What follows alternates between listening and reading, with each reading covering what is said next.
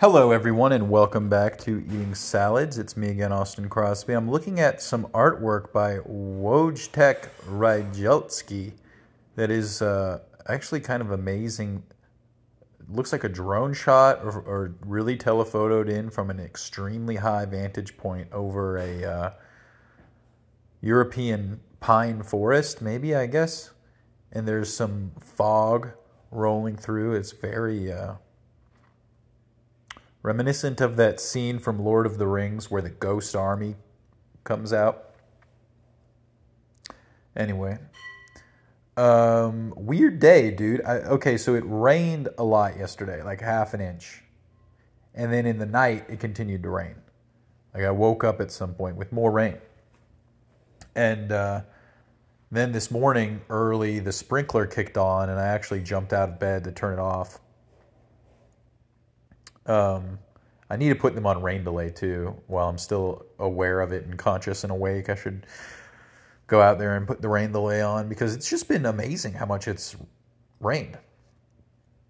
We've been very fortunate while, um, what do they call it, establishing our new plants. It's, it, it's, uh, I don't know, maybe been we maybe we've got an inch of rain total since planting this garden, and it's like, wow, that really helps. You know what I mean? That pretty much buys you a couple days after each instance uh, not, of not watering. So that's cool. Uh, we also went on a scooter ride, and I saw a really cool pavilion that was basically a bathroom and like garage for the parks department by some tennis courts, and it was put together with some interestingly thin profile um, tube steel construction. Basically, it was it was cool, metal roofed.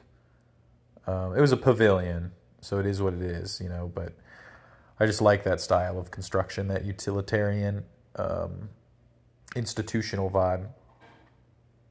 And Casey and I had a talk on our scooters because it had been wet and muddy, and some stuff happens when it's red, wet and muddy here. A few parts of the trail flood. The geese tend to hide under the bridges, and uh, they poop a lot under the bridges after it rains or during the rain. So when you're coming through, it's like sludgy and stinky. And uh, then a few spots just don't drain well, so that, like I said, they flood. But there's also large clumps of wet grass residue. Okay, now I'm looking at some art by Jacob Newell. A photo by Jacob Newell. That looks like it could almost be Colorado, but... some thistle, a hillside of white thistle, um, or almost gayflower, gayfeather.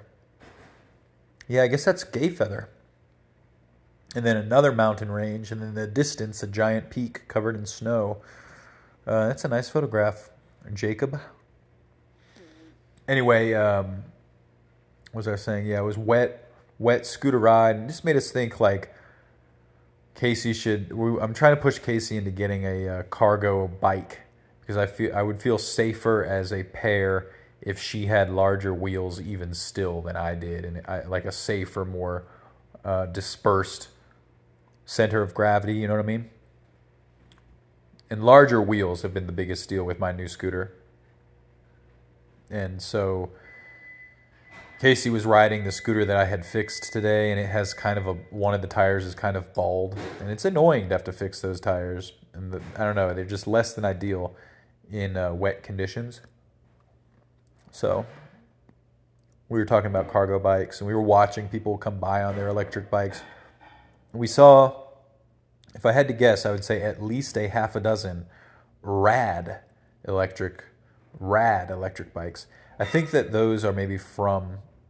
those are American. They're from, I don't know, Arizona or something, like Nevada maybe. They're not, they're somewhat local. Um,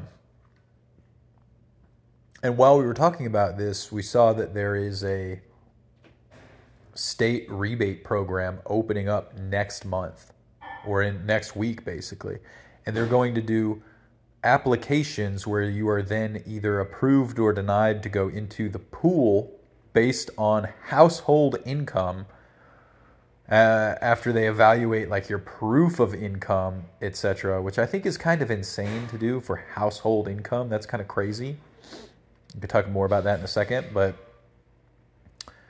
yeah, then they uh, randomly select from that pool and then award vouchers, which you can take to participating e-bike retailers. And if you're middle income, and it's like there's a three hundred dollars cargo bike bonus, there's a one hundred dollars accessories bonus, and then there's like a five hundred dollars total credit or credit before those things. So you can get like nine hundred dollars if you are a medium income, which I think was like eighty thousand dollars was one of the limits, you know what I mean? And then the other one was lower income, and that went up to like fifteen hundred dollars. For those same categories. So that'd be kind of crazy to apply uh, and to be awarded that. But if there's anything I know is that Colorado, anywhere that does those e-bike incentive voucher programs sells out like immediately. And this is something we're seeing in large with all electric vehicles. You're going to have a disproportionate distribution of them in uh, centralized places that do the best rebates. So that's why I saw like half a dozen rad e-bikes around here today. You know what I mean? Like they're going to ship more of them to Colorado because now all of a sudden um, low and middle income households. My only problem with that is something that we've learned from Vienna and their housing uh, policies is it's, and same with Helsinki, et cetera. Don't tie things to income level. I think America is so obsessed with income that they won't give upper middle class people tax rebates to get an e-bike. And it's like, I don't know, man, it would help all society. And it would especially help society if it weren't stigmatized as something for poor people. So I don't know, not that they, I, I can see the case for and against it, but I just think that they're also adding this whole barrier to get people out of cars, which is, oh, we're going to do a lottery based on qualifications and we're going to make you jump through hoops. I think it should just be e-bikes are cheaper here. And you have you can maybe bring your I D and you go into a registry of people who've already claimed it or something like that. Or you just have to fill out a paperwork and they they file it for you at the store. Anyway, um yeah, Casey and I also are watching J F K, the Oliver Stone movie. We're we're about halfway through it, and it's pretty absurd. Star-studded cast, of course, but uh, specifically Joe Pesci's character is disgusting. His hair and makeup is ridiculous. His performance is uh, lamb chop. Is that a thing? His performance is lamb chop as hell. Gross. Yeah, yeah. Weird movie. If even though half of the stuff is true about it, I believe them. Like they could have fabricated fifty percent of the conspiracy type stuff referenced in this movie. And um, that would be fine. You know what I mean? It's pretty wild. Anyway, oh, we had a salad today. We made leftover salad from yesterday's salad mixed with new ingredients as well. So it was kind of spruced up. Like it had some snow peas in it and um, actually a little bit of potato salad as well. So it had layers to it. And that was pretty good. We've been very, we've been very healthy people doing laundry and all that kind of stuff, dude. Chill day. Um... Just learning about J F K. Dude, that's the crazy thing, too, is like a movie. We were talking the other day about Jackie, which we saw at the Savannah Film Festival. Jackie was a movie that started with the assassination and then was about the aftermath of the assassination from the perspective of Jackie Kennedy. Well, this movie is about the investigation into the assass- into the assassination. So in the same way, it starts with a montage that ends with Kennedy's assassination, and then it goes into the other, the immediate aftermath is the opening scenes, basically. And uh, that's that's weird, isn't it? So, what are you gonna do? Anyway, the, oh, and final update, and then I'm going to go. The garden is looking good. Our uh, xeric native plants have been doing well. They are, it's crazy, they really only do want to be watered while you are establishing them.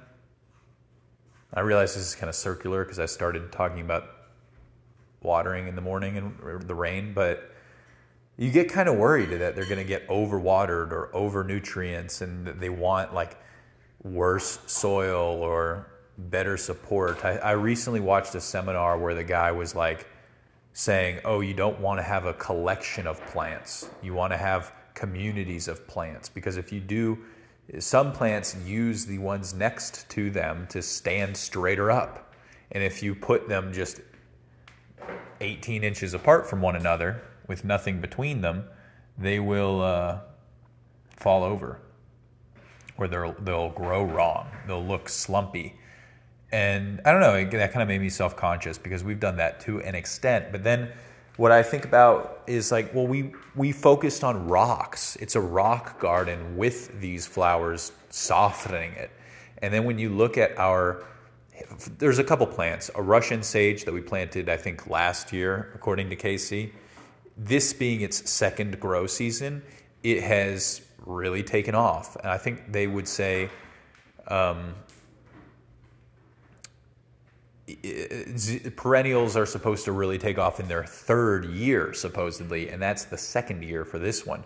But similarly, this early season we planted a hyssop in our new rock garden, and that now we've planted two more, uh, like last week or whatever, and the hyssop has grown a ton this year. It's turned into almost a, a shrub or a bush, but still distinctly a flower and a perennial. It's wide. You can see through it. It's not really a shrub, I guess. It's not thick enough, but it's the, it's a medium or large, I don't know. It's that size, right? It's like four foot tall, three foot tall. Supposedly hyssops are uh, short lived. So I don't know what that will translate to, but I was saying to Casey in the same vein, like if we wanted to do a barrier of hyssop and penstemon and salvia and these sun-loving, rocky, non-water-loving plants, and they are kind of short-lived or something, we could just supplement them, I guess, over the years. Like one dies, replace it with two. And if you get a few years out of them, that'll fill in really nice. But that all being said, and it's like, they were transplanted in the heat of summer, and then we've had this few days of rain shower dispersed with our well-advised watering techniques. And it seems to be that, like, I, I was also a little bit worried about getting flowers that were about to flower, about to bloom. Like you could see the um, nubs forming in the flowers, and those were the ones that we would leave in place but in the nursery pots for a day or two, and then plant them in full ninety-five degree heat. And I don't know, there's also this element of they're mostly full sun loving plants, but we're putting them along a roadside with partial shade. And I think the mixture of being near the heat island of the road, but also getting the hottest uh, west afternoon sunlight at this altitude, it kind of makes sense. I mean, they yeah, they're full sun, but like they get enough sun, I think. And I, I was a little worried about that. I was a little worried about the excessive rain or the heat. But the cone flower we have, the uh, Gallardia that we have, the chocolate flower that we have, everyone that I can really remember the name of has bloomed well. has bloomed well, like is creating multiple flowers of different colors. And when it's not raining, the bugs and the hummingbirds seem to routinely be around them. Oh, and also we used pesticides, right? That was another thing. Like we did actually spray Roundup. See, here comes some creep, some weirdos in a, in a red Subaru that slowly passed by. Anyway, the garden's looking good despite all of these things. And I really think it's just you have to give them water more than they would otherwise like while they're being established. And I just hope that the community element that that guy referenced, like, I know what he meant, but I think that we've filled in a lot with rocks, and there's really only like forty percent of the plants that I kind of worry about how they're going to react with, in the community sense, that they have enough room to even be thinking of or lacking the community. And then I wonder, well, how will they fill in? Like, how do they reproduce? Next year, will it be more? Will it be twice the size? Like the hyssops, I could see next year them all being like twice the size. And it'd be like, yeah, where would you plant another one? They'd be too dense. Or maybe not. Maybe that density would be really cool with the hyssop. Like, you see that a lot with salvia, penstemon. You see that a lot with lupine. That density. I can tell with our neighbors, Russian sage, and other people around here with Russian sage, when you see it, you are like, oh, they planted four of them, five of them. And then three years later, it is almost a purple hedge in certain times of the summer. And that's cool. You know, I think that in the couple places we've put Russian sage or other kinds of sage, it'll look like that in a year or two. It'll be bigger. All of it will. Anyway. It's going well, despite the rain and the hail. Thank you very much. Come again tomorrow.